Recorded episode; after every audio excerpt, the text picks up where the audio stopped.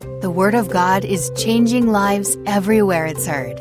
This is Global Perspective with Roger Lundquist. The Word of God is living and powerful.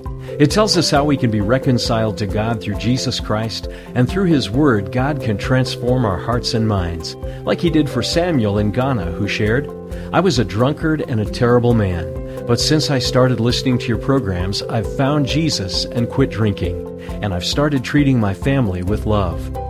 Fortunately, Samuel had access to biblical teaching in his own language, but there are still hundreds of languages spoken in Africa in which the Bible is not yet available, not even a few verses. Would you like to know how you can be part of changing that?